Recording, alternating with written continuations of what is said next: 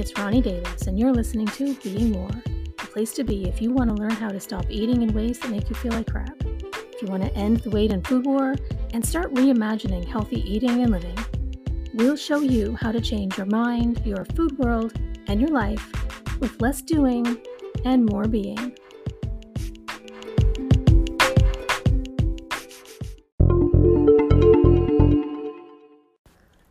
This week, I was working through some restrictive mindsets one of my clients still had without even realizing that she did. So, today I want to share some of what we uncovered in case you can relate to any of this. And if you can, stay tuned because I'm also going to explain with great specificity exactly how it's probably contributing to or outright causing you to binge, overeat, or feel out of control around certain foods. So she started by saying that most of the week goes great, by which, of course, she means, you know, that she is eating what she thinks she's supposed to be eating to, you know, be healthy. And then she said by the weekend, the wheels come off and she's feeling out of control again. And so her next sentence was, you know, I just don't get it. I'm so frustrated with myself because I'm not restricting anymore. She says, for example, earlier today, I wanted a piece of pizza, so I had it. And I can't tell you how much I love diving into this stuff with clients, helping them recognize the ways that their brains are still, you know, sort of conning them is one of my favorite things. Because that's what our brains do, right? As long as our basic needs for survival are being met every day, our brains are programmed to resist change at all costs, and they will con us into believing that we'll never change so that we shouldn't even bother trying you know, in any way that they can. So I got to work asking her some questions. I helped her talk through step by step exactly what was happening for her and helped her understand why. And by the end of the conversation, she could see it plain as day. And her homework was to send me a list of all of the food rules that she's picked up over the course of her diet, healthy eating life, right? So she went into her kitchen and started looking at the things in front of her, just whatever was in front of her. And she sent me the longest list you can imagine. So here are just some of her rules around breakfast foods. Rule number one if she's being good, she can't have her morning tea because she won't drink it without honey, and honey is sugar, which is bad. Rule number two if she's being good, she can't have toast because bread is bad. If she does allow herself bread, it's only that sprouted grain crap that shouldn't even be called bread. At rule three, if she's being good and wants eggs, she can only have scrambled eggs because there's less oil. And the food rules went on from there. She says, I like cottage cheese with canned peaches, but canned peaches are off limits because there's too much sugar in the syrup. So uh, pizza. She says, if I'm going to have pizza, I order veggie and ask for only a little bit of cheese. It's okay, but not my favorite. Juice, she says, nope, can't have that. Too much sugar. I have to eat fruit instead. Pop, soda. Uh, regular, she never drinks it because there's too much sugar. Diet, rarely because somebody said artificial sweetener's bad and makes us fat. Bread, again, she limits the amount she eats, and if she does, it's only sprouted grain. So, you know, sandwiches, of course, would be off limits, and she's not allowed ham or any processed meat because it's too salty. Grilled cheese, she says, well, that's butter and cheese, so that she won't eat. Peanut butter, she's got to eat all natural because it's healthier. It's not her favorite, but it's okay. Milk, nope, not allowed that because it's full of sugar and don't drink your calories. Desserts, she ends up eating them but obsesses afterwards about the sugar and the calories. And so she, you know can she cut a piece as thin as possible? And uh, something sweet. She's got to have fruit because it's healthier. She wants something salty she's going to have popcorn because it's healthier than chips. And she's got to limit the amount because it's carbs. French fries nope and never fried. Maybe only once or twice a year in the oven Hamburgers. Nope, she's got to have a chicken burger and take the top bun off to eat less bread. Oh my goodness, I can't even go on with the rest of the list, you guys. There's still so much more on it. And at the end of it, at the end of listing out all of these things, again, it continues for like several more lines. She says, and I wanted to cry and throw up with every line I wrote of this.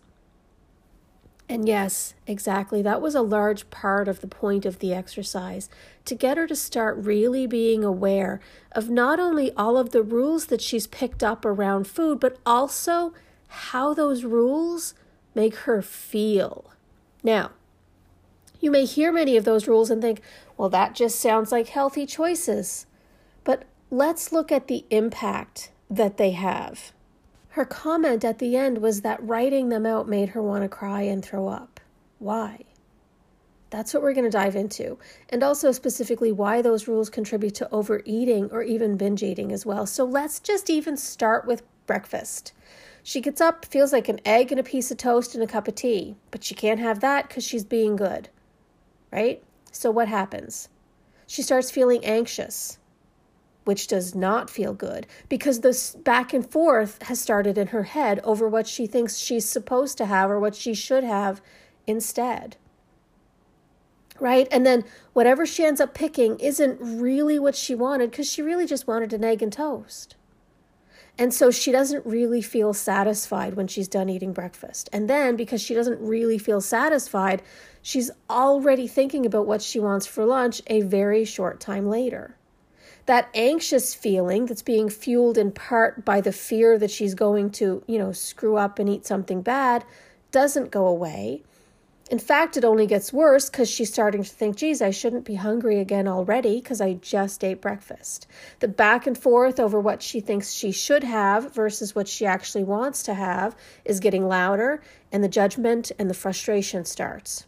I shouldn't be thinking about food again already. What the hell's wrong with me? I can't stop wanting to eat that internal struggle and the accompanying feelings of fear and judgment and frustration is so all consuming that then she can't even hear what her body is telling her it wants or needs.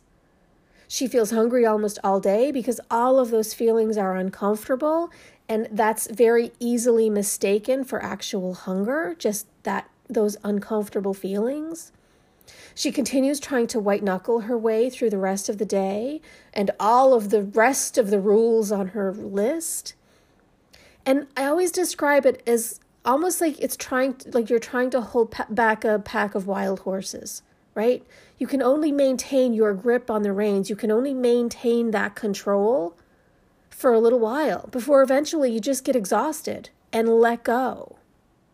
That's what happens when you try to micromanage yourself into following all of those food rules. Eventually, you just get tired of trying to keep holding on and it all falls apart. That's when the binge days or uh, you know, weeks of falling off track happens. It's just exhaustion from always thinking about food or trying to force yourself to eat what you think you're supposed to eat the wheels just always come off.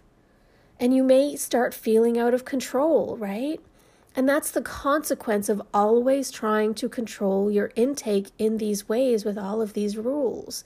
The harder you try to control, the harder it is to try to keep it up. And the point of all of that is to say again to help you understand that it's not your fault. It is not a moral weakness or a sign that you're never going to be able to change these things. I want you to understand why it's happening because so much of what you've been trying to do that you think you're doing to be good is causing these behaviors. It's happening because you keep trying so hard to be good. And so let's talk about how to shift it so that it stops. As I've talked about before, permission. Permission to eat whatever you want. You've got to release the food rules. Eat whatever you want, always. You're an adult. You're allowed to eat whatever you want whenever you want. If you want cookies for breakfast, you are allowed cookies for breakfast. If you want to do nothing but binge on cookies and ice cream and pizza and chips and whatever else you want all day, every day for the next month, you can. There's nothing stopping you. You absolutely can all day, every day. So, from there, starting from there, knowing that that is allowed, everything, anytime, and any quantity, starting from there, before you eat, just pause and ask, What do I want? What do I feel like? I'm allowed anything I want, as much as I want. So, what do I feel like? What do I want? Just approach every day like that. You are allowed to binge on whatever you want, whenever you want. Now, you're probably thinking, oh my God, that'd be awful. I don't want to do that. And to that I say, exactly, right? That's my point. When you're allowed to, you don't want to. You just don't want to. It's the control, it's the constant attempts to rely on willpower and resist temptation and not eat the bad things. It's the constant attempts at control that drives so many of those out of control feelings because the it causes confusion, it causes fear, it causes feelings of frustration, of restriction, of self judgment when you feel like you keep feeling. And it keeps you so stuck in your head with all of that back and forth over what you think you should eat that you don't have the energy or ability to focus on what you actually want or need. So, if you want some homework to dig into some of this on your own, try what my client did. Walk into your kitchen, look around at the food that you have in there, and notice how many different rules have you attached to the food that you see in your kitchen. Write them all down and sit with the list. Notice how it makes you feel to look at it and think about trying to follow all of those rules every day. How does it feel to try to keep following those rules? And then ask yourself, how would life feel? How would it be different if I let them go? If I learned to trust myself and my own ability to make my own food choices, if food was just energy and I stopped giving it so much power over me, how would it feel? How would life be different? Drop me a message if you try this little exercise. Let me know how it goes and how some of this feels for you. And if you need help diving deeper into your food, your own food issues in these ways, my Cognitive Eating Academy starts again soon. So head over to cognitiveeatingacademy.com for more information and to register. I would love to see you inside and start digging into some of this stuff with you. It's my favorite thing to do.